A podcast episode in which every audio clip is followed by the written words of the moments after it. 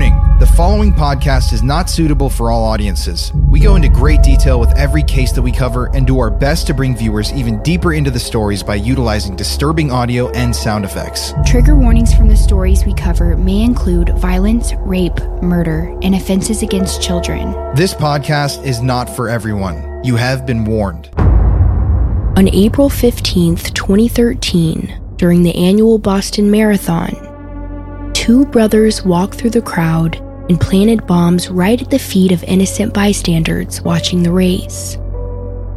Three people would lose their lives, 17 people would lose limbs, and hundreds would be injured. The bombing was the worst terrorist attack on US soil since 9 11, and no one knew who was responsible. In the days after, the FBI released photos of the bombers, but still, no one was able to identify them. Then, four days after the attack, the police got a call that a police officer had been shot to death in his patrol car. Then, right after that, another person called in saying that the Boston Marathon bombers had just hijacked a car. The police were finally able to track down the brothers, but they were not going to go down without a fight. As the police zeroed in on their stolen vehicle, a shootout ensued in a quiet, unassuming neighborhood. The older brother, Tamerlan Tsarnaev, would get shot eight times by police officers.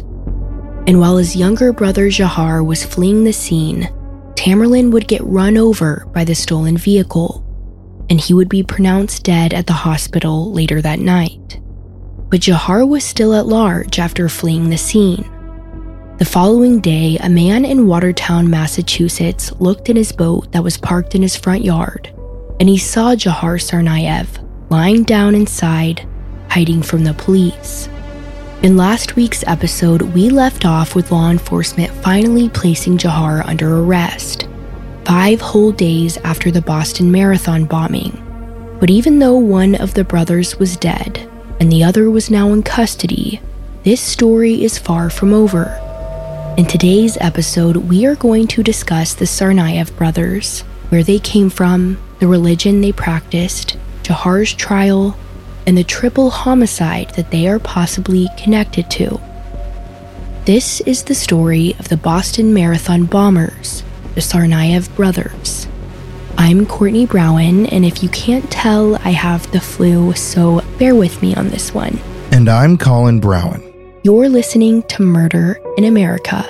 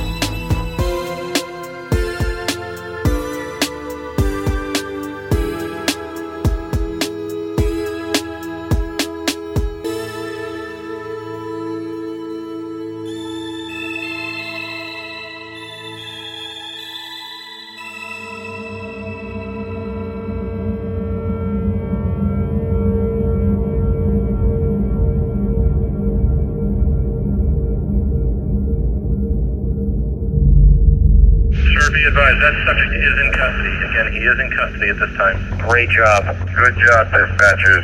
Dispatchers were awesome. Those EOD units, SWAT teams, all command staff, excellent job, excellent job. Boston Operations 2056. Courageousness and their tenacity in solving this vicious crime that occurred in that city. Um, it's a proud day to be a Boston police officer. There's no explaining the savagery involved here. There's no explanation for it. I spent the last several days looking at hundreds of hours of videotape. I got to see how brutal that attack was over and over and over again. I finally just want to say that the citizens of the city have been incredible. They've been patient with us, they've endured an enormous amount of heartache and aggravation over the last four days. We're very happy to try to put this back together. Thank you. After finding Jahar Tsarnaev inside of the boat in Watertown, Massachusetts, investigators brought him to the Beth Israel Hospital, where his brother's body was, and countless other victims who were still recovering from their injuries from the Boston Marathon bombing. When Jahar came in, he had multiple gunshot wounds, but the most severe was the one that entered through the left side of his mouth and exited through his jaw. Before he was taken into surgery, he asked a law enforcement officer, Where's my brother? To which he responded, You'll find out soon. From here, Jahar was rushed into emergency surgery, where the doctors worked on the man that did so much harm in their city. After his surgery, he would be taken to the ICU to recover. And over the next few days, FBI agents obviously had a lot of questions for him.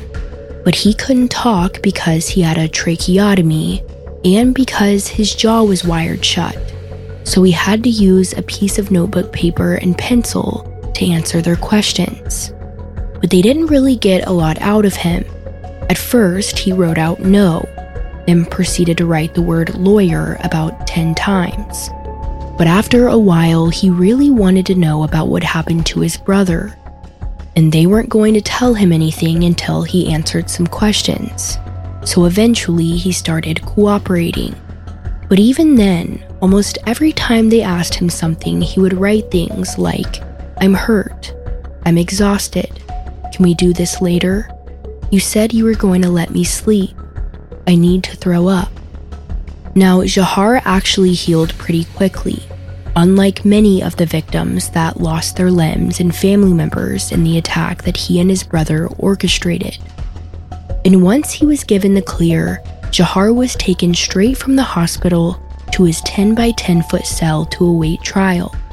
And there was a huge relief throughout the city of Boston that this nightmare was now over but everyone still had a lot of questions as to who these brothers were, where they came from, what motives they had, and what was discovered went way deeper than the Boston Marathon bombings. So let's take a look into the Tsarnaev family.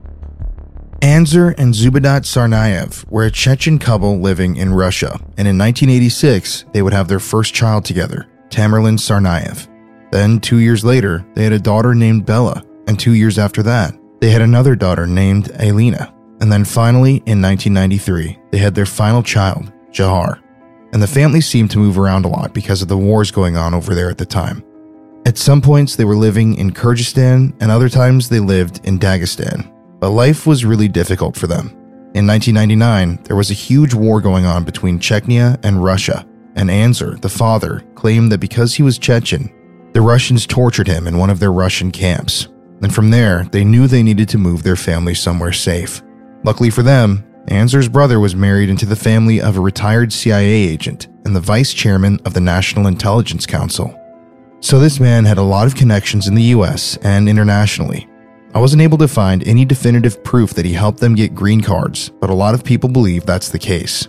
In May of 2002, Anzor, Zubeidat, and their youngest child Jahar moved to Cambridge, Massachusetts on a tourist visa. Then, once they were here, they applied for and received political asylum. But their other children, Tamerlan, Bella, and Alina, were left behind in Russia with relatives. They didn't end up coming to the US until a year later, in 2003.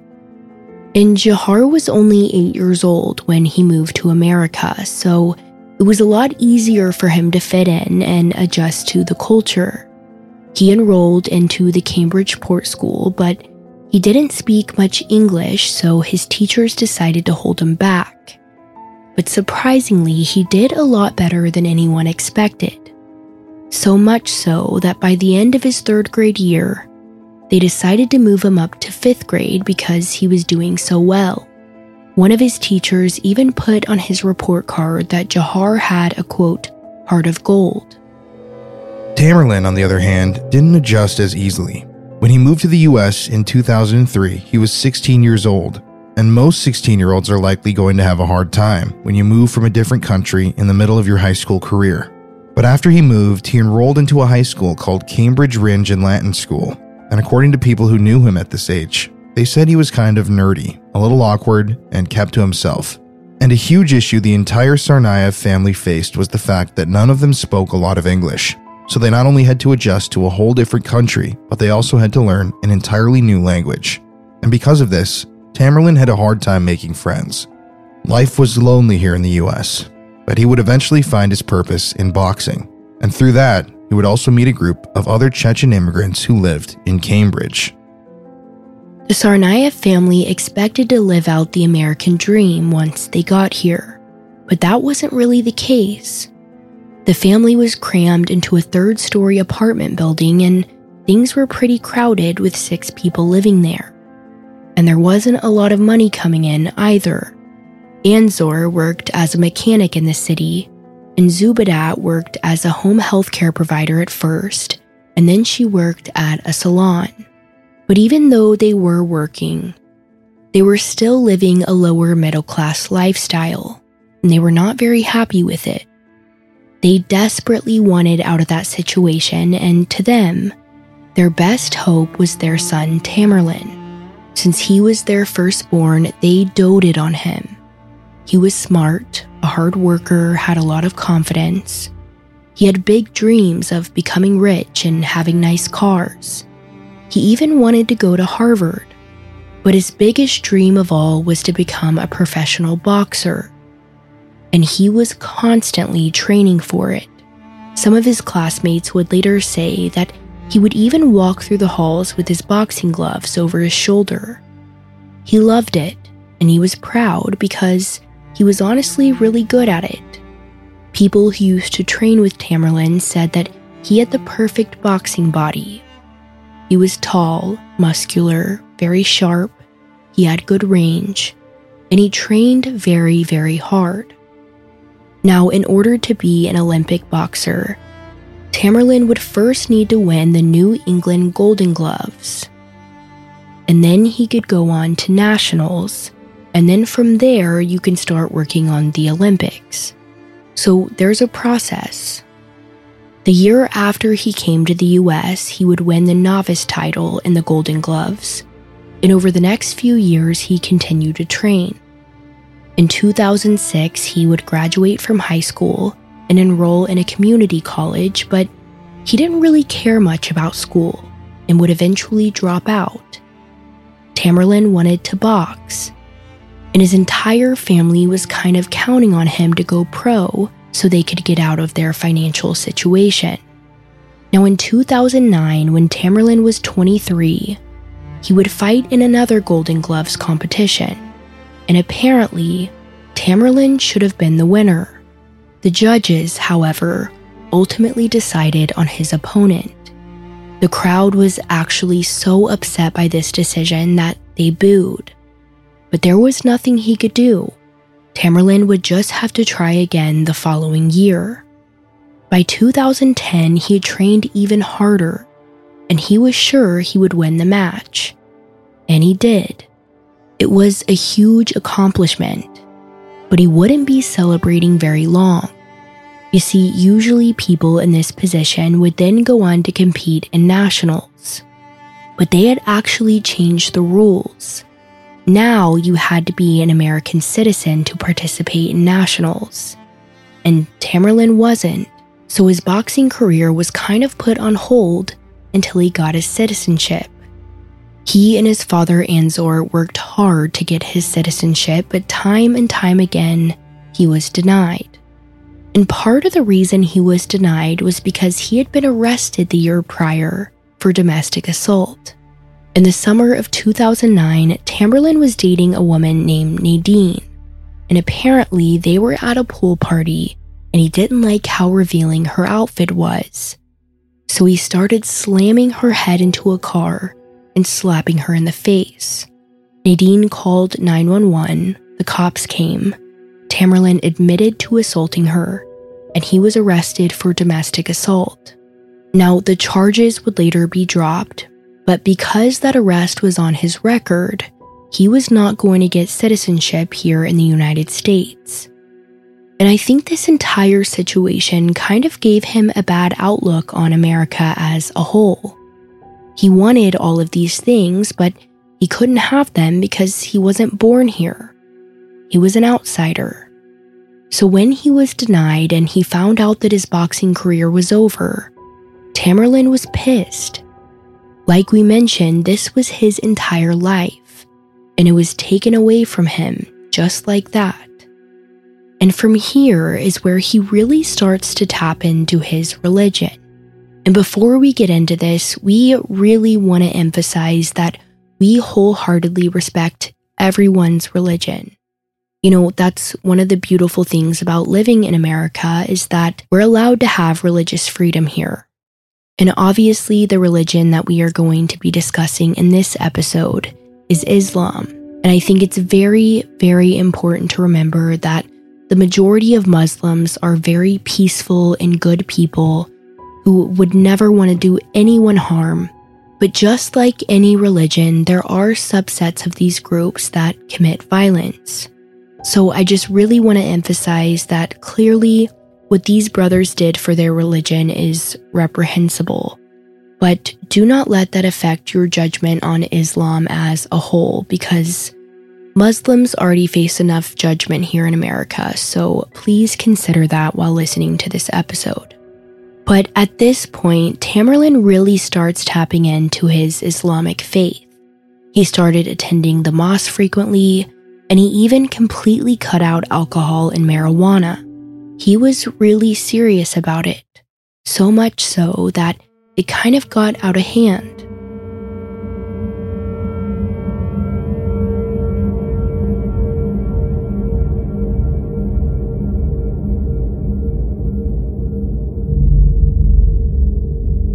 Now, when the Tsarnaev family first moved to America, it was known that they weren't very religious. People that knew them said that they definitely prayed several times a day, but as time went on, their faith grew, and Tamerlan started attending the Islamic Society of Boston Mosque in Cambridge. Now, believe it or not, the founder of this mosque was actually sentenced to 23 years in prison in 2004 for plotting terrorism and raising money for Al Qaeda. And another member of this mosque, named Ahmad Abu Samra, went on to be involved with ISIS, so it did have radical ties. And again, like Courtney mentioned, the majority of mosques are very safe with good people. People who just want to worship and find peace in their own lives. But this mosque just happened to have radical ties, and we felt like that's important to mention. And as Tamerlan became more and more religious, he became increasingly interested in Islamic extremism. And within Islam is a term called jihad, and it's often translated as meaning a holy war with the evil within yourself or within society. Now, we are not Muslims, so we're not going to pretend to be experts on the religion, but jihad is often associated with Islamic extremists. According to the Cambridge Dictionary, it is, quote, often violent effort by some Muslim people to defend their religion against those who they believe want to destroy it, end quote. So, around this time, while Tamerlan's boxing career is failing, he really resonates with this aspect of his religion and he starts reading more about it and subscribing to different jihadist publications. And Tamerlan wasn't the only one in his family that is leaning into Islamic radicalization.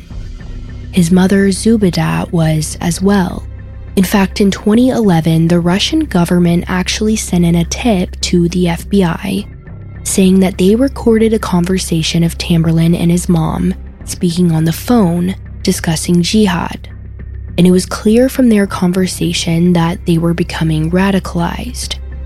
A statement from the FBI says, quote, the request stated that it was based on information that he was a follower of radical Islam and a strong believer, and that he had changed drastically since 2010 as he prepared to leave the United States for travel to the country's region to join unspecified underground groups. So on April 22, 2011, an anti terrorism task force actually went to the Tsarnaev Cambridge home and spoke with Tamerlan. He talked with them about his religion, his passion for boxing, but of course he denied any extremism. And with that, they left. They never questioned any of his friends, his wife, his ex girlfriend, or even his mom, to my knowledge. They also didn't alert the local police about his potential danger, and they basically concluded that he wasn't a risk. Russian authorities secretly recorded a conversation in which one of the Boston bombing suspects vaguely discussed jihad with his mother. In another conversation, officials said the suspect's mother talked to a man in southern Russia who's under FBI investigation in an unrelated case. Now, we'll get back to that in a little bit, but it's important to note that the FBI was well aware of Tamerlan Tsarnaev based on the tips sent in from the Russian government. But around this time, Tamerlan would meet an American woman named Katherine Russell, who grew up in Rhode Island with well educated parents. Her father was an emergency room doctor, and her mother was a nurse. But after enrolling at Suffolk University, she met a charming boxer at a nightclub. Tamerlan was actually in a committed relationship with Nadine at the time, but that didn't stop him from pursuing the young college student. Katherine's mother, however, said that the relationship was doomed from the beginning. Tamerlan was a womanizer and often cheated on her, but despite that, the two became official later that year. It's also around this time when Katherine becomes very interested in converting to Islam. According to her family, she started dressing very conservatively, attending the mosque, and she also started distancing herself from the rest of her family. By the end of that year, Katherine was pregnant with their daughter, and not long after, she and Tamerlan would get married. But life was still not great for Tamerlan, nor the entire Tsarnaev family. You see, up until now, Anzor the father had been the breadwinner of the home, but in 2009, he was hit with a pipe and suffered a pretty bad head injury that made it to where he couldn't work. So now they were really short on money, especially since Tamerlan and his wife had a baby on the way. The Tsarnaevs were struggling so much, Anzor and Zubeidat even started stealing things and selling them just to make ends meet. Now, even though Tamerlan can't compete professionally, he still loves boxing. And with all the struggles going on in his family, boxing was still a way for him to escape and let off some steam. And the gym he trained at was called the Wai Kru Gym, and he met a lot of friends over the years while training there. Two of these friends were Ibrahim Todashev, who we will talk about later, and another man named Brendan Mess. Tamerlan and Brendan were actually very, very close. They even considered each other best friends at one point. They both loved boxing and they worked out together at least four days a week for hours at a time, so they spent a lot of time together. Another thing they bonded over before Tamerlan really tapped into his religion was weed. Brendan was a known weed dealer in the area, and he was the type that knew everything about weed. He had all the knowledge of the different strands, and he always had the best quality. So Tamerlan would often go by Brendan's apartment and smoke weed with him. But Brendan's other friends and roommates were not a huge fan of Tamerlan. And it was kind of the situation where he didn't do anything specific that made them not like him. There was just something a little off about him. For instance, Brendan's friends noticed that anytime Tamerlan was around, he didn't talk much. He just kind of stood in the corner and observed everything and they thought that he just didn't contribute much to the conversation. Now, in September of 2011, the Tsarnaev family was going through a lot. Anzor still isn't working, and Zubeidat was kind of fed up with him, so they end up getting a divorce. And following this, Anzor actually moves back to Dagestan, and the Tsarnaevs are forced to apply for food stamps and cash assistance. And since Tamerlan was now the only adult male figure in the family, he felt like it was his responsibility to provide for them. But it was difficult, he was a college dropout with a failed boxing career, and now he was raising a family of his own. And in this same month, when all these unfortunate things are happening to the Tsarnaev family, a tragedy would strike the town of Waltham, Massachusetts, on the 10th anniversary of 9 11. On that day, Tamerlan's friend, 25 year old Brendan Mess, was planning on spending the evening with his two roommates and good friends, 31 year old Eric Weissman and 37 year old Raphael Teken. That night, they all gathered in their Waltham apartment to watch the Sunday night football game. And it was just like any other night. Brendan's apartment was always the place where everyone would gather. And other friends were actually supposed to come over that night as well, but they ended up bailing. And little did they know that that decision would quite literally save their life. The details of this horrific night are still a little unclear to this day, But here's what we know for sure. Eric Weissman sent his last text message at 7:30 that night. And after that, none of the three friends would use their cell phones. So sometime after 7:30 p.m., as Brendan, Eric, and Raphael were all sitting together in their apartment, someone came to the front door. There was no sign of forced entry, so it's likely that the men knew their visitor. But after that visitor stepped inside, chaos would unfold. One by one, the intruder walked up to each of the three men and slit their throats from ear to ear. In fact, the force of the knife was so strong, the men were nearly decapitated. And one important thing to note is that these were big guys who worked out all the time. So the fact that someone was able to take all three of these men down meant that they had to be pretty strong themselves. The three victims were also all weed dealers, so there was a lot of marijuana and cash inside of the apartment. But after the intruders slit their throats, they grabbed about a pound and a half of high quality marijuana and sprinkled it over the victims' bodies, clearly sending some sort of message. Then the assailant slipped out into the night without anyone noticing. The next morning, September 12, 2011, Brendan Mess's estranged girlfriend named Heba came by the home to check on him, but when she walked inside, she found a bloodbath. Neighbors recalled that Heba came running out of the house screaming, They're all dead. She was in hysterics. And shortly after, the police came to investigate the scene. Many of them would later say it was the most graphic scene they had ever worked. As they stepped into the apartment, they saw the three victims lying down, nearly decapitated, with blood and marijuana all around them. Now, apparently, Raphael's face wasn't injured, but both Eric and Brendan seemed to have put up a fight. Eric had a busted lip, and Brendan had scratch marks all over his body, a puncture mark on the top of his head, temple, and ear, and he also had bruising around his lips. Now, seeing that the men were drug dealers, you would think that this was a possible robbery gone wrong, but the evidence at the scene proved otherwise. Not only were there eight and a half pounds of weed left untouched inside of the apartment, but there was also about $5,000 in cash left right near the victims' bodies. Obviously, if a rival drug dealer did this, then they would have taken both the cash and the weed. But they didn't. And them leaving that at the scene was a clear message that this was not a robbery. So, what was the motive? Investigators say three people have been killed inside the second floor apartment of this cream colored home. They went to the second floor and uh, saw a very graphic crime scene. Uh, there are three dead bodies in the apartment. The three were found with their throats slashed, covered in marijuana and cash. As the town of Waltham, Massachusetts learned about the murders, everyone was shocked. This is a suburban kind of town. Violent crime barely ever happens here, and people were scared. These men were nearly decapitated. Was the community in danger? But law enforcement reassured everyone that they did not believe the murders were at random, so there was no need to worry. Should people be concerned if you say there are two assailants that could be out there? Uh, based upon everything we know, it does not appear to be a random act, and based uh, on everything we know at this time, it appears that the assailant or assailants knew uh, the decedents.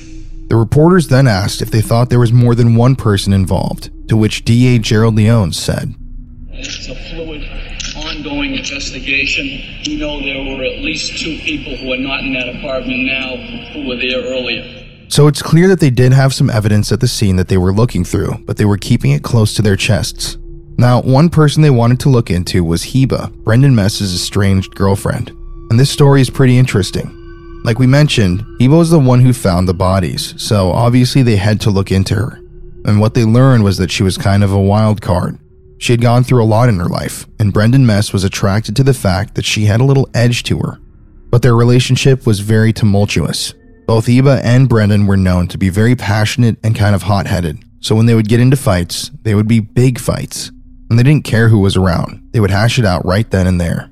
And Eric and Raphael, the two other murder victims, who were good friends of Brendan's, had actually been trying to talk some sense into him about their toxic relationship and how he should reevaluate it.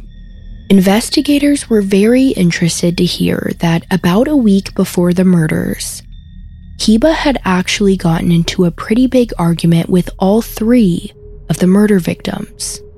And during her fight with Raphael, she apparently threw a knife, but she claimed she wasn't actually trying to hit him. Afterwards, Brendan broke up with her and Heba was angry, so much so that she smashed his TV and slashed his tires. So clearly, Heba had a motive, and the detectives immediately questioned her after the murders. But when they sat her down and asked her about her breakup with Brendan, she said that they weren't broken up. They were just taking a break after a big fight. But her fight records show that after their fight, she booked a one way ticket to Miami. Then, on September 12th, the morning after they were murdered, she randomly decided to fly back to Massachusetts. And her first stop was to Brendan's apartment where she found the bodies. And this was a little suspicious to investigators because what are the odds that she just arrived in town that day and immediately went to find the victims? WGBH learned that state police investigators visited Hilba Yautili, a girlfriend and housemate of Brendan Mess. She discovered the bodies of the men the next morning. Investigators believe she knows more than she's let on. Now, it's unclear how Heba's interview went with police because they never released anything about it, and she was never charged with anything in connection to the murders. But in the docu-series called The Murders Before the Marathon, a journalist named Susan Zalkind uncovered some interesting facts about Heba and her relationships. Apparently, around the time she was dating Brendan Mess, she was also involved with another man named Jamar Smith. And believe it or not, just two weeks before Brendan's murder, Jamar was actually shot to death. 33 year old Jamari Smith was killed during an exchange of gunfire between people in two cars. A man named Jeffrey Runyon was eventually convicted for his murder, so there's no mystery there. But Jamer's murder happened at the end of August. Then, two weeks later, the triple homicide in Waltham occurred. And then, a month after the triple homicide, another man named Jay Edesamwin, who was Heba's estranged husband, died on October 7, 2011. His death was ruled a suicide by gunshot wound. But it's strange that three male love interests of Heba's were killed within five weeks. In 2021, the Richmond police told journalist Susan Zalkind that they couldn't comment on Jay's death because of its connection to the triple homicide. But Heba has never been named a suspect in any of the murders, despite the strange connection. But back to the triple homicide. Now that Heba was ruled out, investigators had to start looking at other suspects. And the main conversation around these murders was that it was the work of the Mexican cartel. Since the men were drug dealers, it was easy to come to that conclusion. But if it was the Mexican cartel, wouldn't they have taken the thousands of dollars in cash that was lying around the apartment? This theory didn't seem as likely, but the investigators were quick to tell the public that they had nothing to worry about because this was a drug related murder. And interestingly enough, during the press conference about the murders, the investigators were almost underplaying just how brutal the murders actually were.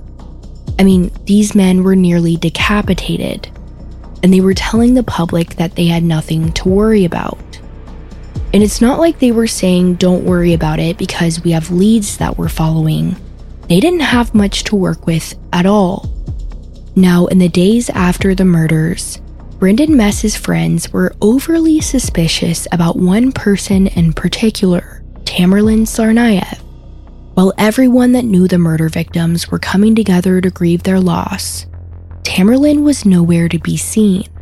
In fact, he didn't even go to Brendan's funeral or memorial service, which is strange because the two were really good friends. At the gym where Tamerlan and Brendan used to train together, a friend of theirs said that after the murder, he went up to Tamerlan and offered his condolences. He knew the two were best friends, and he said it was the strangest thing. After he said, I'm sorry for your loss, Tamerlan didn't say anything in return, he just gave him a very cold and almost dirty look. And something about that just didn't sit right with him. And apparently, multiple people actually sent in tips to the police department that they should be looking into Tamerlan in connection to the murders.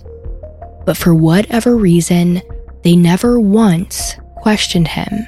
They also never went to the gym where they worked out together, which is strange because Brendan spent a lot of time there.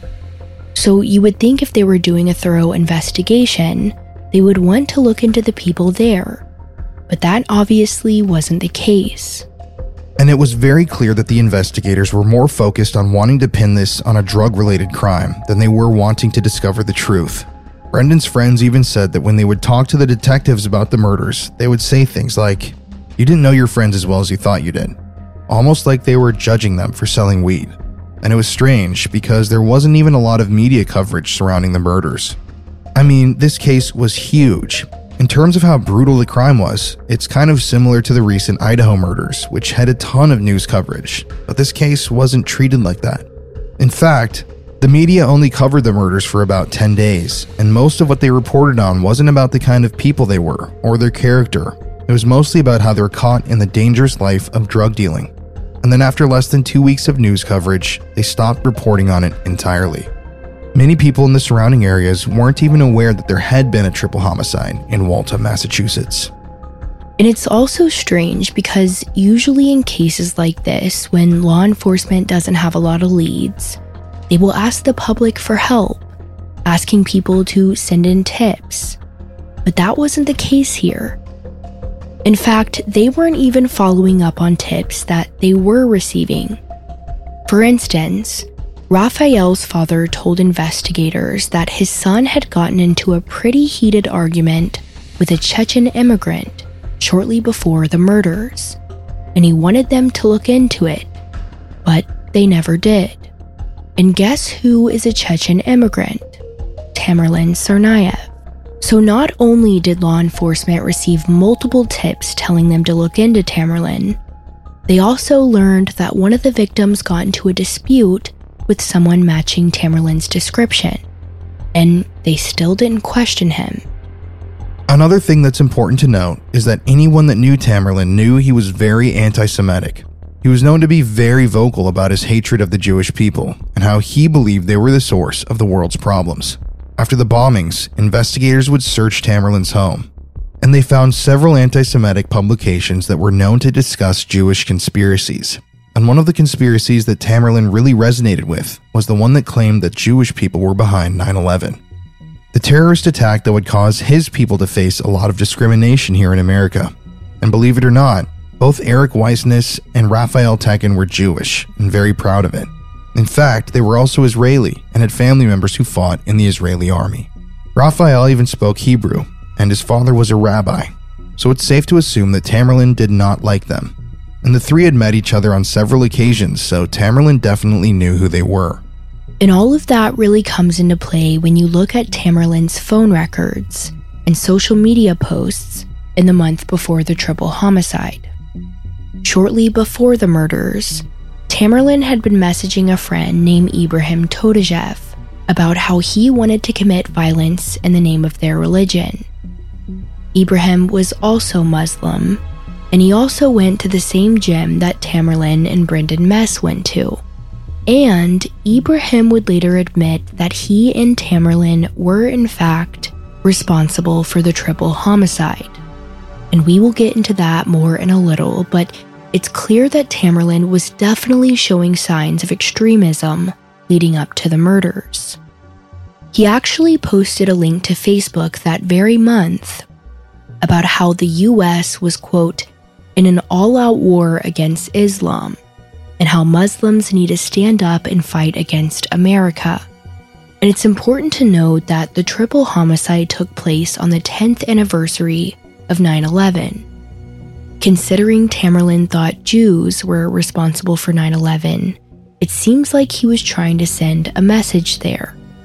For three Massachusetts families, September 11th is at the same time personal and devastating. 9 11 is our 24 7. That's something we go through every single day.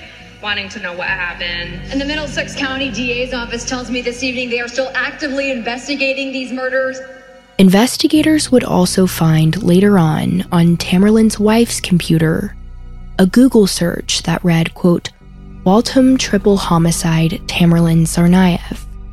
Then, on September 18th, a week after the murders, another one read Three Men Killed in Waltham. Then the next day, there were two more searches that read Men Killed in Waltham and Tamerlan Tsarnaev. And it's always so interesting to see people's Google searches about themselves after they commit crimes. It's like they want to read up on all the news and everything, and it's always pretty incriminating. But if you still aren't convinced that Tamerlan committed this crime, we haven't mentioned one very important detail about the triple homicide. At first, it seemed like the murders were not financially motivated because of the cash that was left at the scene. But interestingly enough, within 24 hours of the triple homicide, someone would break into Raphael's apartment and steal a significant amount of money. I wasn't able to find the exact amount, but it's known that it was a lot. Raphael's friends would go to his place after the murders, and they said that the door was wide open and all of his money was gone. And they reported this to the police, but apparently they barely even investigated it. Which is just crazy because a murder victim's apartment was robbed within 24 hours of their murder, so you would think that they would look into it more, but they didn't. And this robbery is very important to consider because, like we mentioned earlier, the Tsarnaev family was really struggling financially during this time. So much so, they were living off food stamps in the weeks before the murders. But suddenly, by the end of that month, they somehow ran into a lot of money. Both Tamerlan and his brother Jahar were able to buy a computer, some nice clothes, and Tamerlan was able to fund an entire six month trip to Dagestan the same trip where he was attempting to find people to help him become radicalized. So let's just do a little recap to go over everything we just discussed. It's widely thought that Tamerlan was responsible for these murders because his accomplice would later admit to it, but three men were nearly decapitated on the 10th anniversary of 9 11. Two of the men were Jewish, and Tamerlan thought the Jewish people were responsible for 9 11, so he was likely sending a message there. Even further, it's believed that he stole thousands of dollars from one of the Jewish victims' apartments, and that money would fund his trip to Dagestan, where he tried to become radicalized and began plotting the Boston Marathon bombing. I know it's a lot, but hopefully it'll make more sense here in a little bit. But first, let's discuss Tamerlan's trip to Dagestan.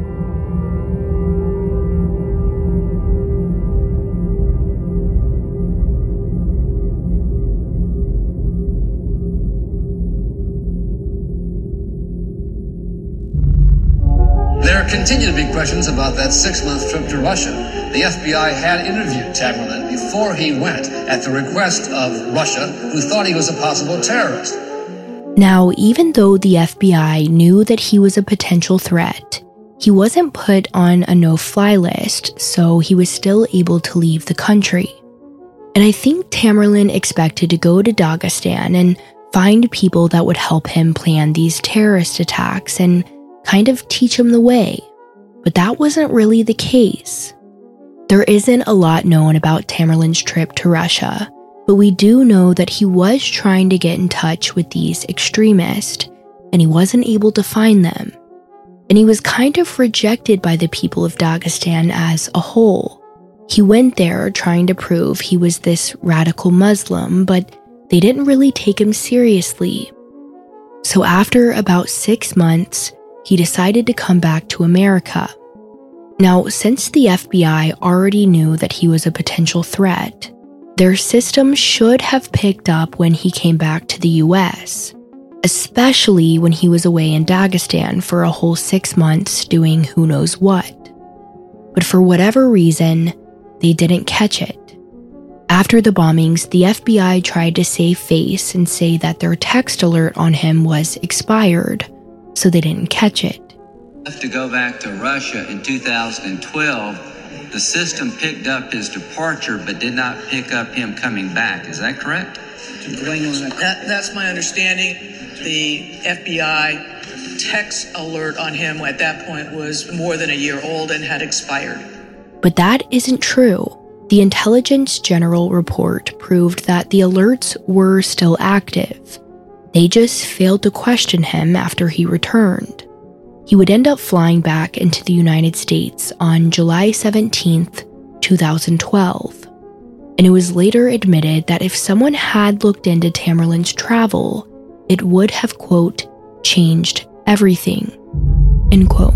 And by that, they mean that the Boston Marathon bombing likely would have never happened. When Tamerlan returned to Cambridge after six months, friends say he appeared more extreme in his views. Commissioner Davis, if you knew of a Russian intelligence warning that this man was an extremist and may travel overseas, and the fact that he did travel overseas and came back into the United States, would that may not have caused you to give this individual a second look?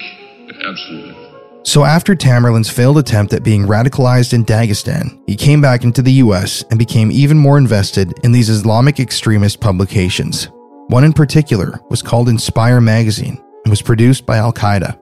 And this magazine is very relevant to our story because it was specifically written in English, so these extremist groups could reach people in places like America. And it would state things like If you have the right to slander the messenger of Allah, we have the right to defend him. If it is part of your freedom of speech to defame Muhammad, it is part of our religion to fight you. Other articles in the magazine were titled things like Make a Bomb in Your Mother's Kitchen. And their main message to their readers was that you can really become a part of something big. You know, you don't have to be this random person going through life. You can do something radical for your religion. And you also don't have to be a part of these huge terrorist groups that spend years learning how to fly planes into buildings. You can learn how to do it by yourself, by, for instance, making a homemade bomb. And this really spoke to Tamerlan. After his failed trip to Dagestan, he decided that he could learn how to commit a terrorist attack right at home on his computer.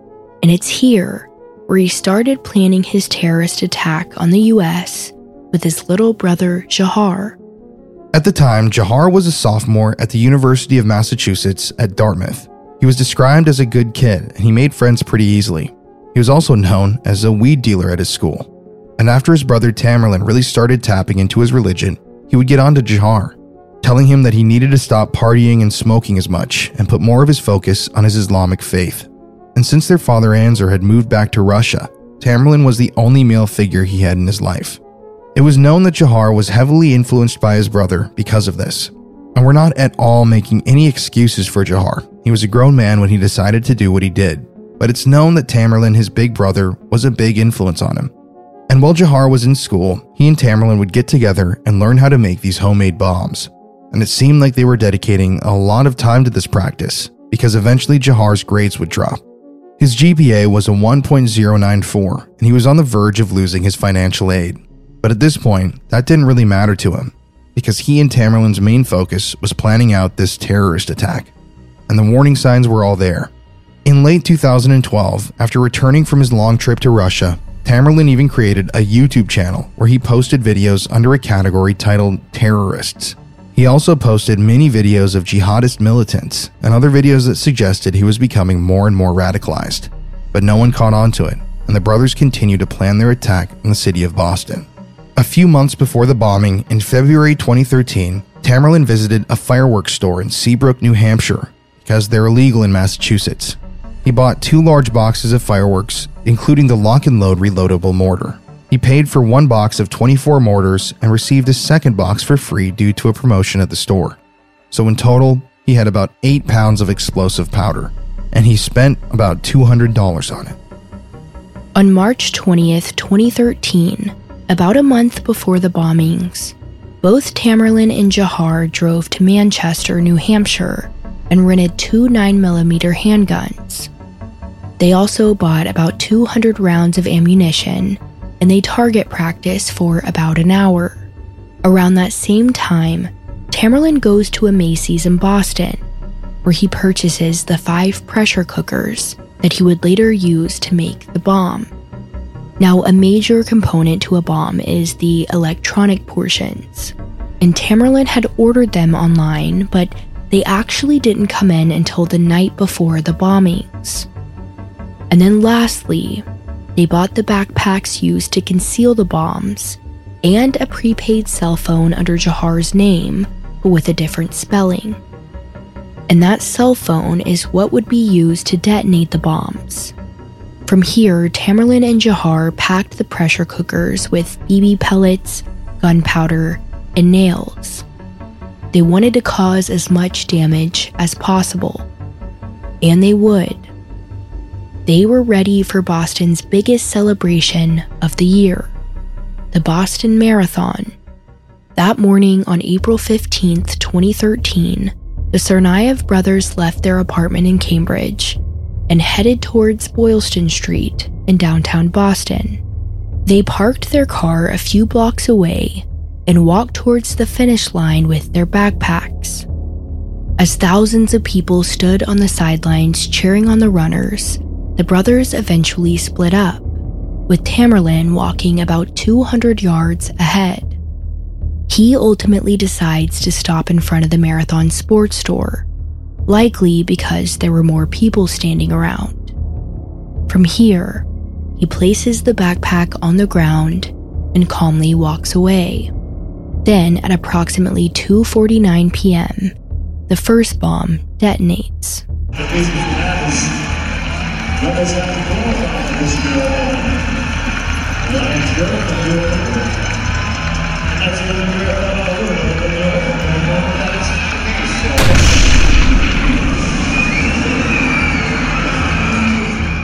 This blast would kill Krystle Campbell and injure many others. By this point, Jahar is standing in front of the Forum restaurant, where spectators are looking in the direction of the explosion. Tamerlan calls Jahar on his prepaid cell phone, and seconds later, the second bomb detonates, killing Ling-Zi Lu and Martin Richards. After watching the terror unfold, the brothers walk back to their car and make their way to Whole Foods. And that night they had dinner with a friend. I will call him by his last name, which is Madanov.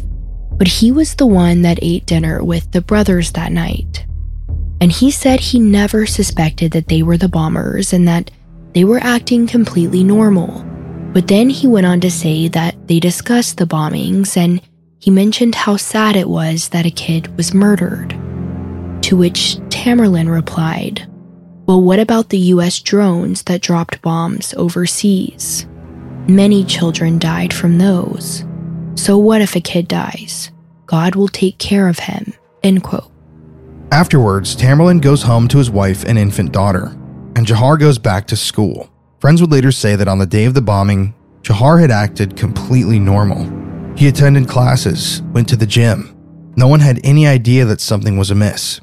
In an interview with ABC News, Andrew Glasby, a friend of Jahar's, would say, I can't believe he had the balls to come back and act like nothing happened. I thought it was just regular old Jahar. We had a typical conversation. He was not startled, he was not scared, he was not anything. He was just the same old Jahar. It really makes me wonder the person next to you, are they really that person, acting like they are the best person, but instead, they are blowing up people? For the next few days, the brothers seemed to think they got away with it. That is, until their pictures were posted across every TV screen in America. Interestingly, after the news aired the photos of the two suspects, Jahar's friend Dias Kadyrbayev, who was also a 19 year old UMass student, texted him and asked if he had watched the news broadcast about the bombing. Dias thought it looked a lot like him, and apparently, Jahar responded saying, I saw the news. Better not text me, my friend. LOL. Then Jahar texted him again, saying that he could go to his dorm room and take whatever he wanted. Jahar texted two more friends, Azamat Tazhayakov and Robel Phillipos, instructing them to go to his dorm room and take his belongings because he was going to leave town. And surprisingly, they did. Dias, Azamat, and Robel went to Jahar's dorm and discovered a backpack with fireworks, Vaseline, and a thumb drive. The fireworks had been opened, and it was clear that the explosives inside were missing.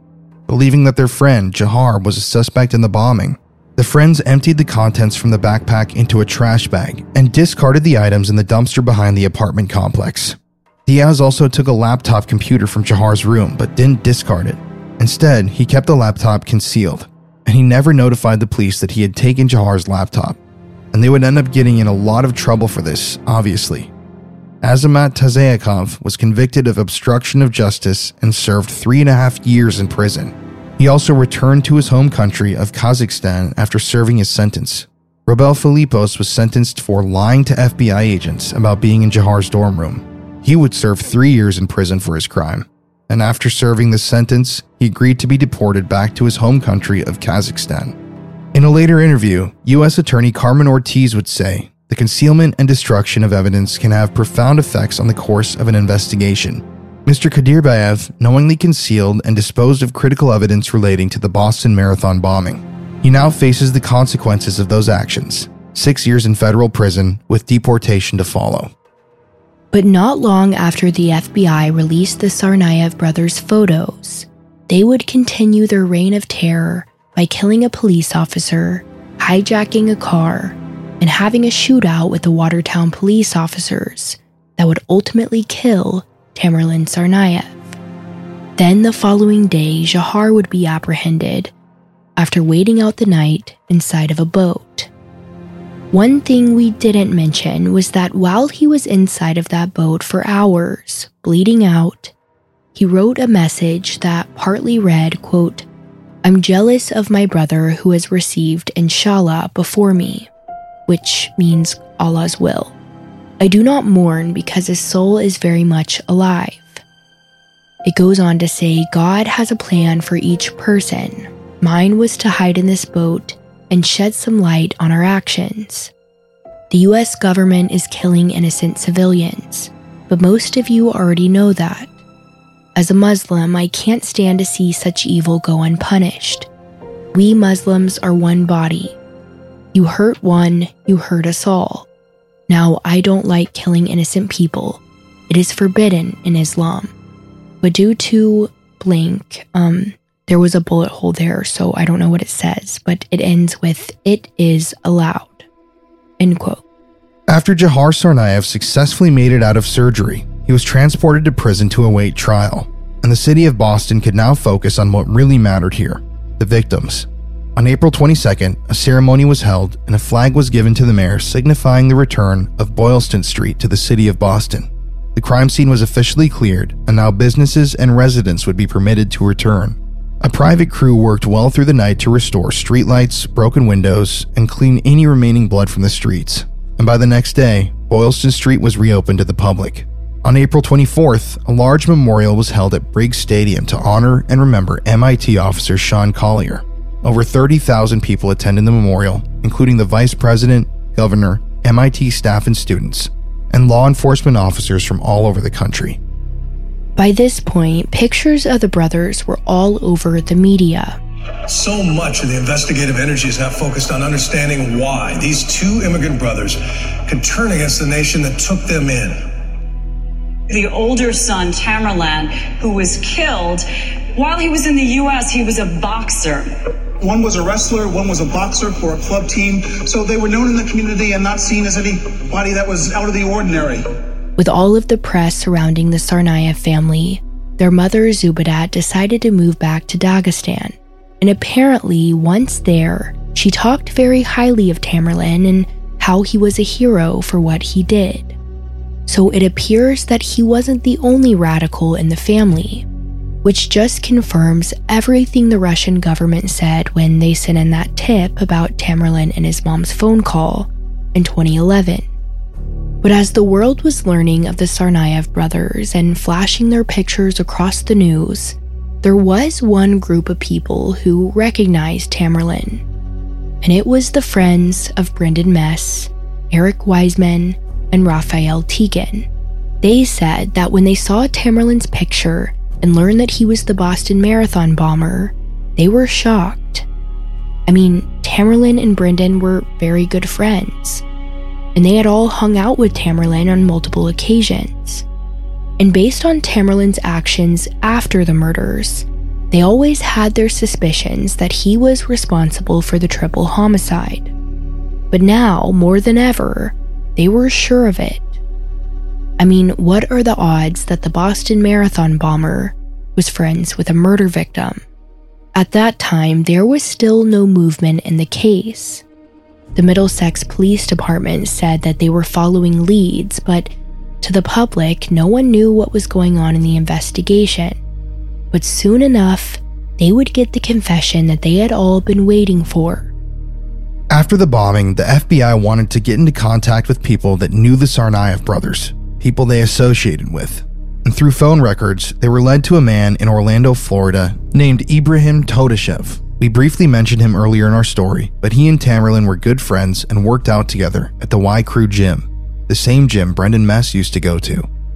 Now, after Tamerlan's boxing career failed and he started getting more radical, he and Ibrahim became very close. The two had a lot in common. They were both Russian immigrants, both Muslim, and they both loved to fight. Investigators say their search for friends of bombing suspect Tamerlan Tsarnaev took them to Florida to question Ibrahim Todashev, a native of Russia and a mixed martial arts fighter. Now, like we mentioned, years before the bombings took place, Tamerlan and Ibrahim had been messaging each other about committing violence in the name of their religion. Then, after the bombing, Ibrahim tried to delete phone calls he had with Tamerlan from his phone, but obviously the FBI can still see them. So the question is, why did he delete it? You only do that if you have something to hide. So clearly, the FBI had some questions for Ibrahim. And on May 22, 2013, a little over a month after the bombings, they made their way to Orlando, Florida to pay him a visit. FBI agents and Massachusetts state police officers went to Central Florida. There were cell phone records that a, a connection was made between the guy in Orlando and Tamerlan Tsarnaev. When the FBI came knocking on his door, Ibrahim Todashev was living in an apartment with his girlfriend, Tatiana Gruzdeva. The officials were invited inside, and at first, they started talking with Ibrahim about Tamerlan and the Boston Marathon bombing. But then, they bring up the triple homicide. According to the officers, Ibrahim was very surprised when they brought it up. And after a few hours of being there, he starts to confess. He was given a piece of notebook paper and a pencil. And there, in his apartment, he starts to write about what he and Tamerlan did that night on September 11th, 2011. We are going to read you part of that confession, but certain words aren't legible, so you will hear when we aren't sure what was written. My name is Ibrahim Todashev.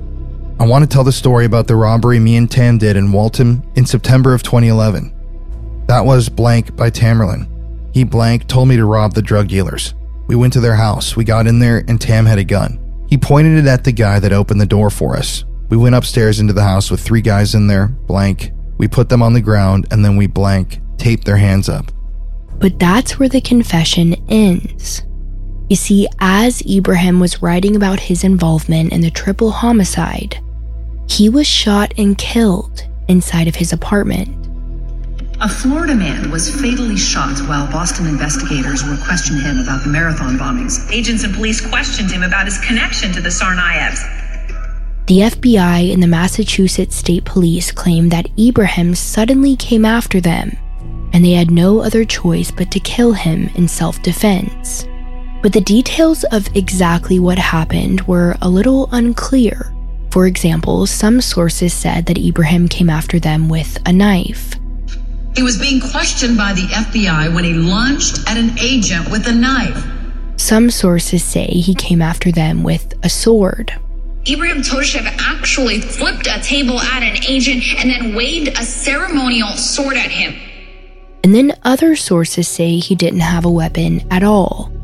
According to law enforcement sources, Ibrahim Todashev was unarmed. Ibrahim Todashev was not holding a weapon when he was shot. From looking at the crime scene photos, it is clear that there definitely was a struggle inside of the apartment. There was a coffee table flipped on its side, stuff scattered all over the ground, and Ibrahim's incomplete confession was lying there with drops of blood on it. But it is interesting that there were different accounts as to what exactly happened. And it's even more interesting that all of the media surrounding this focused a lot on the shooting, while barely even mentioning the fact that he was in the middle of confessing to a triple homicide that he and the Boston Marathon bomber committed together. Investigators in Massachusetts are taking a new look at an unsolved murder case from back in September of 2011. Those two brothers could be linked to another horror, a triple murder on the anniversary of September 11th. Now, about a month after the shooting of Ibrahim, on May 29, 2013, the FBI released an internal shooting review, which is very short and vague, and it still didn't include a lot of details, so people still had some questions.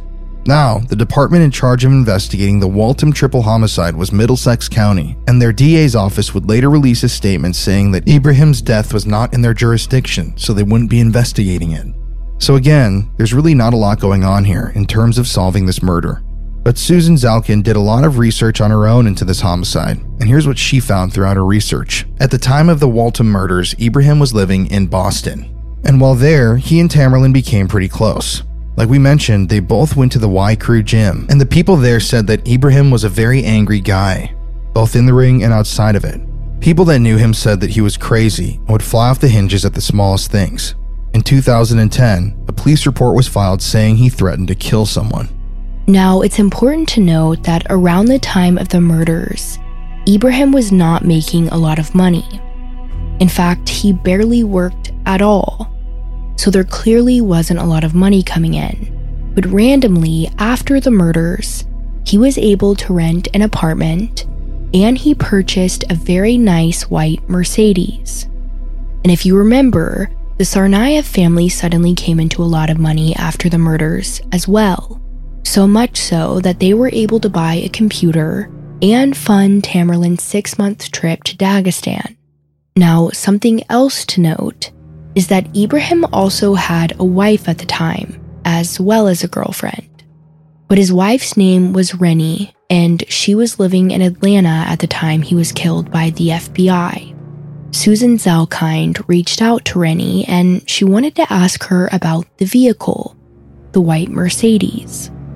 Rennie claimed that it wasn't Ibrahim's car, it was her car, and she was the one that purchased the Mercedes in late 2012, about a year after the triple homicide. But that isn't true. Susan actually reached out to the person who sold them the car, and he said that it was Ibrahim that bought it, not Rennie. He also said that it was definitely purchased two months after the murders, not a year after, like Rennie claimed. So, why would she lie about that? Susan also spoke to Rennie and asked if she thought Ibrahim was responsible for the triple homicide, and she said that there's no way he could have been involved. In fact, she claimed that she had bank statements proving that Ibrahim was in Atlanta at the time of the murders. Now, Susan asked to see these bank statements, but Rennie refused. So, it's hard to believe her. And Susan wasn't the only person that Rennie lied to. She also lied to the FBI. They actually had proof that Rennie picked up someone in New York City on September 13th, 2011, which was two days after the murders. Now, the name of who she picked up is redacted, but it's pretty obvious that it's Ibrahim. But anyway, after she picked this person up, she drove to Atlanta. But when the FBI talked with her about this, she lied.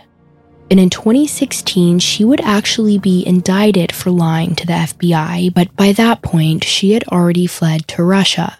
So again, there are still a lot of unanswered questions, but it's assumed that Tamerlan and Ibrahim committed the triple homicide, stole the victim's money, and then Ibrahim got his wife to pick him up, and he quickly fled the state of Massachusetts.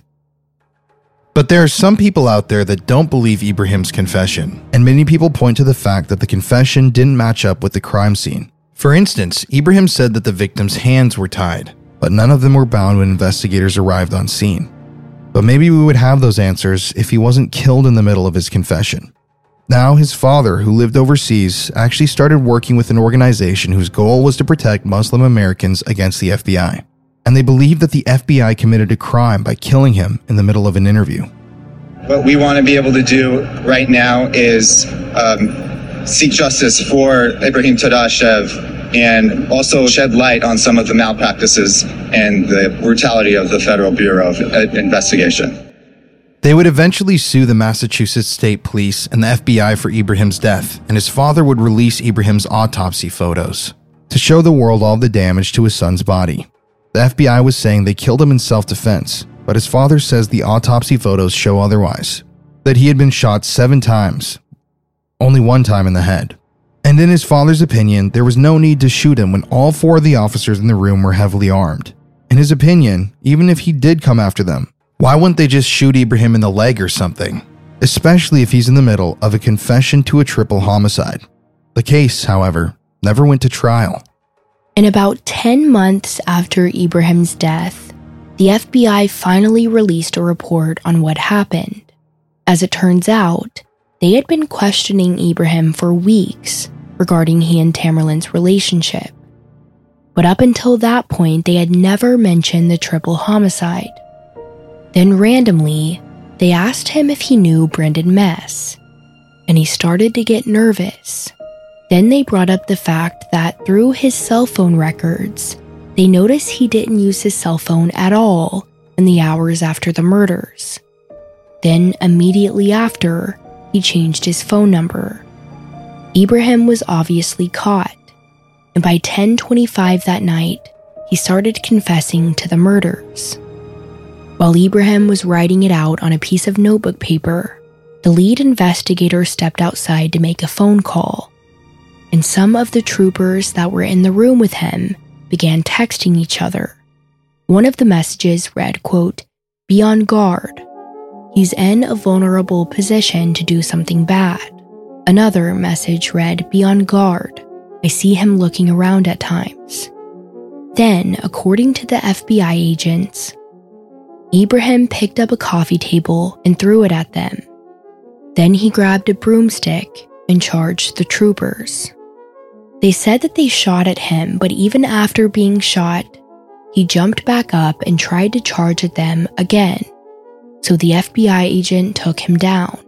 So this report about Ibrahim's death did clear up some confusing questions, but it still didn't mention much about the triple homicide.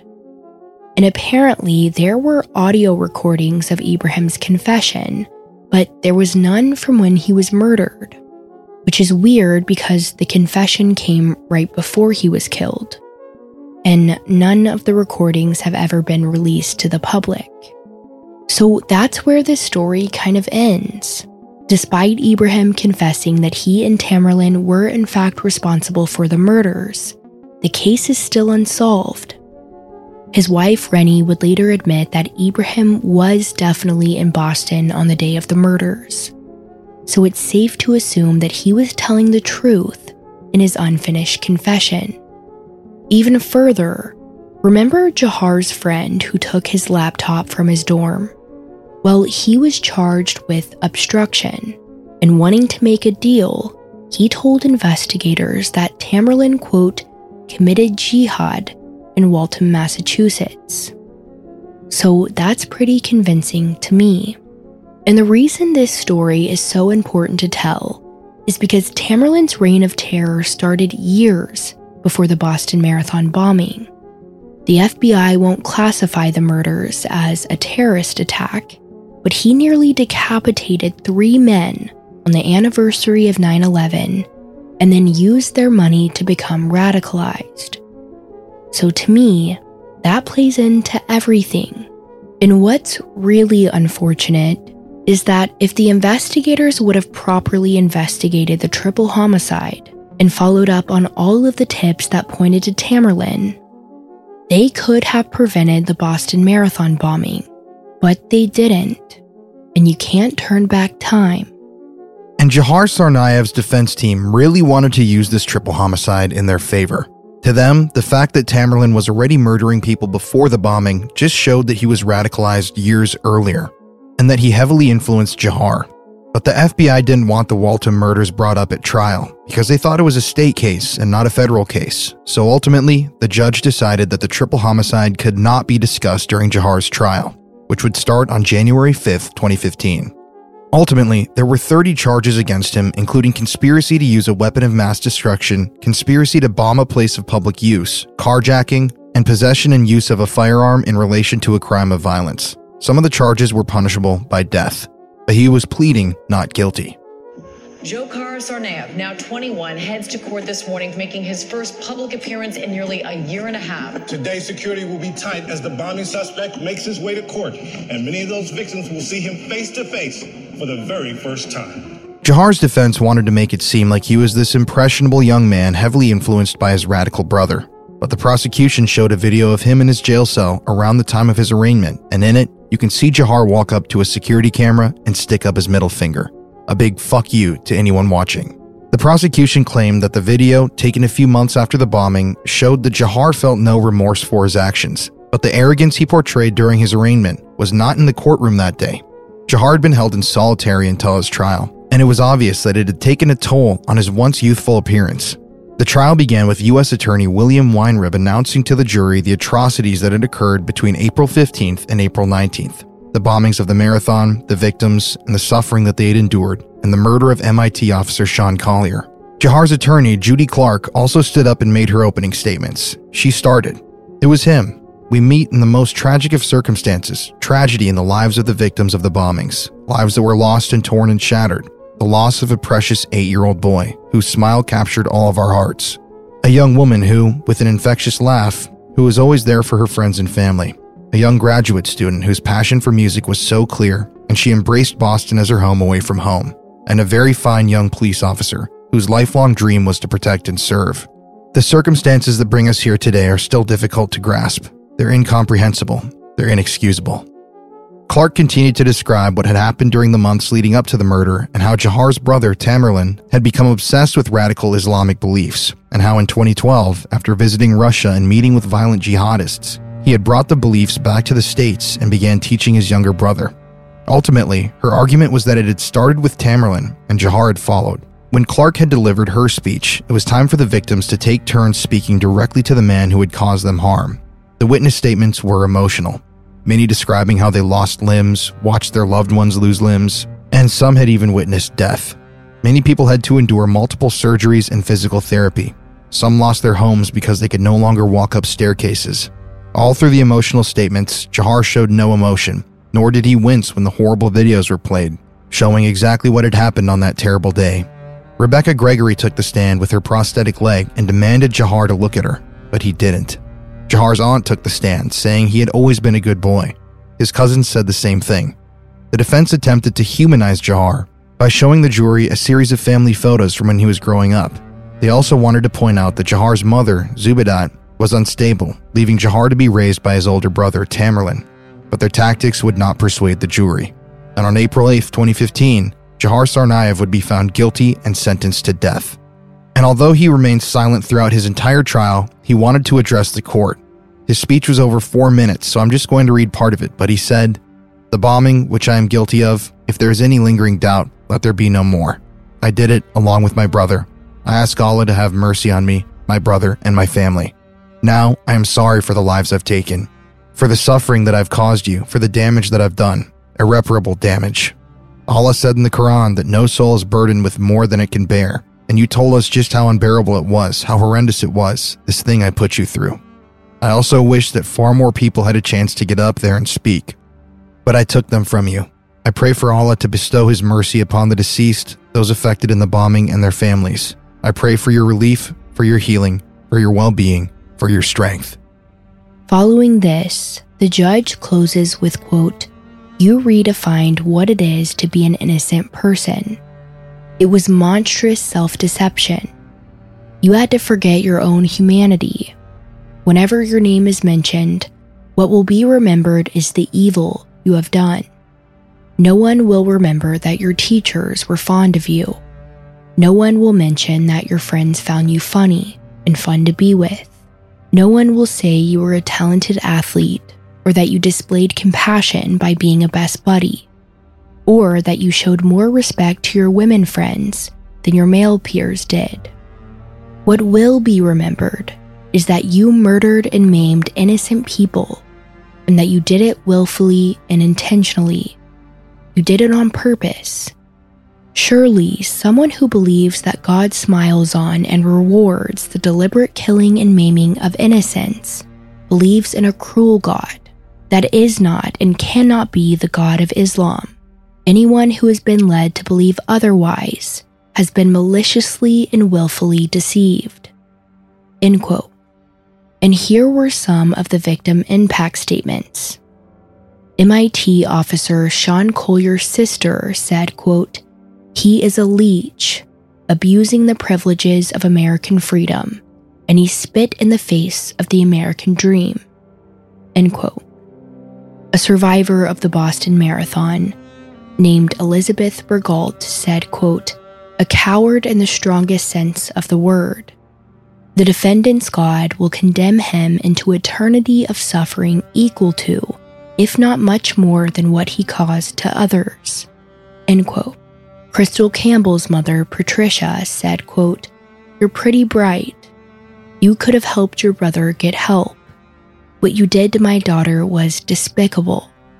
I don't know what to say to you. I think the jury did the right thing. Bill Richard, Martin Richard's father, said, quote, He chose to do nothing.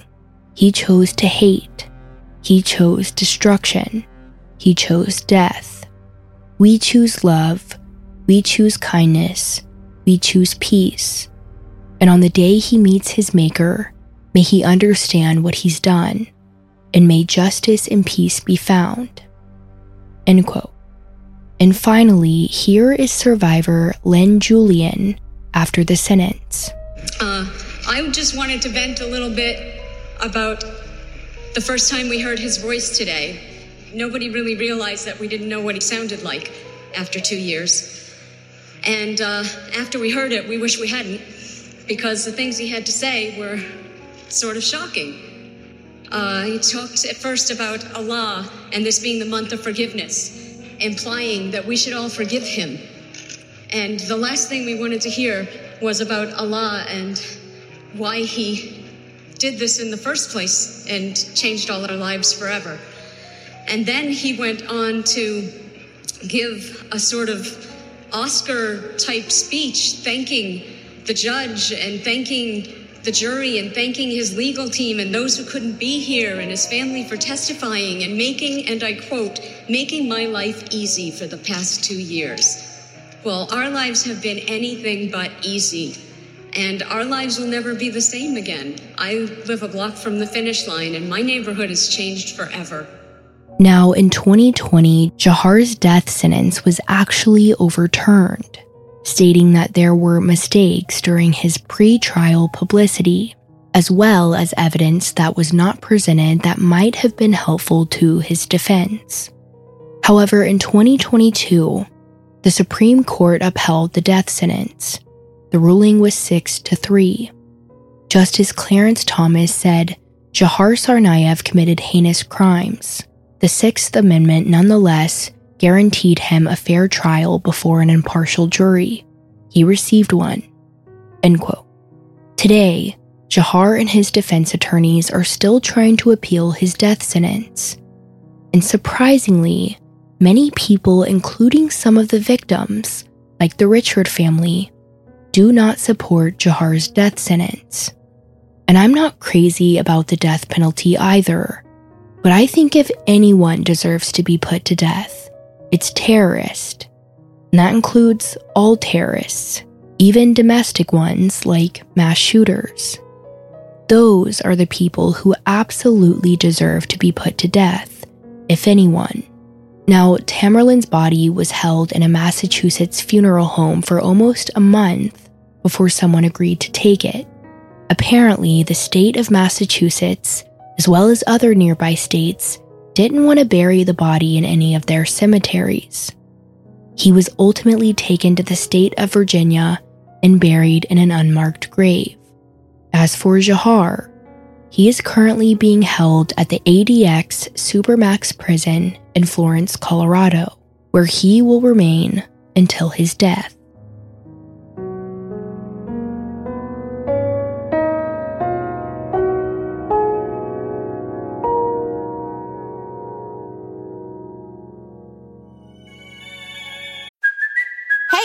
Cuoco for Priceline. Ready to go to your happy place for a happy price? Well, why didn't you say so? Just download the Priceline app right now and save up to 60% on hotels. So, whether it's Cousin Kevin's Kazoo concert in Kansas City, go Kevin, or Becky's Bachelorette Bash in Bermuda, you never have to miss a trip ever again. So, download the Priceline app today. Your savings are waiting. Go to your happy place for a happy price. Go to your happy price, Priceline. Hey, everybody, it's Colin here. Thank you for joining us for this week's episode of Murder in America. This is such a crazy, crazy story, and I don't know. I just feel like I didn't know that much about this crime until we started researching for the podcast, and wow, we had to make it two parts. We had to share all this with you. But I want to shout out all of our new patrons this week Molly Miracle, Gigi, Sarah Blade, Kennedy Aronson, Brooke Bordner, Molly Ansel, Brian Flatt, Emma Holenbaugh, Maya Franklin, Holy City Runner, Christopher Katzel, Ashley, Skeeter5958, Melissa Michelle, Verdiana Penaloza, Tequila Lisi 101, Shailaha Sharma, Gabriella Moda, Jada Cohen, Lily, Sade Morris, Morela, Galvin, Joey Baker 23, Ruby Contreras, Jasmine Collins, Laura, Johanna Arnold, Maddie Weeks, UC, Miyasa 2001, Kira Yeager, Caitlin Nee, Taylor Ware, Hannah Silvas, McKenna, Janessa, Nancy Hernandez, Maria Jacob Poloni, Peter Herlin, Karen Pels, Jennifer DeLuca, Nick D'Amico, Tim Sean, Kayla Galusha, Jamia Patterson, Samantha Claire, Keely Ford, Kate Yasmi, Maria D'Antonio, Jesse Clark, Kelly Plemons, and Lori Ordway. Oh my God, people, that is so many new patrons. Thank you all so much. And I'm sorry if I slaughtered any of your names, but if you're wondering what that list is, you can go sign up to become a patron at our Patreon. Just go to patreon.com and search Murder in America. We post the ad free version of every single episode on our Patreon as soon as the episode drops on all streaming platforms. So if you don't like the ads, go sign up to become a patron today, and we'll read your name at the end of an episode. If you want to follow us, follow us on Instagram at Murder in America. We just hit 30,000 followers. We post crime scene photos from the cases we cover on there. And yeah, there's a mouthful today, everybody, but thank you for listening, and we will see you next week. We love you.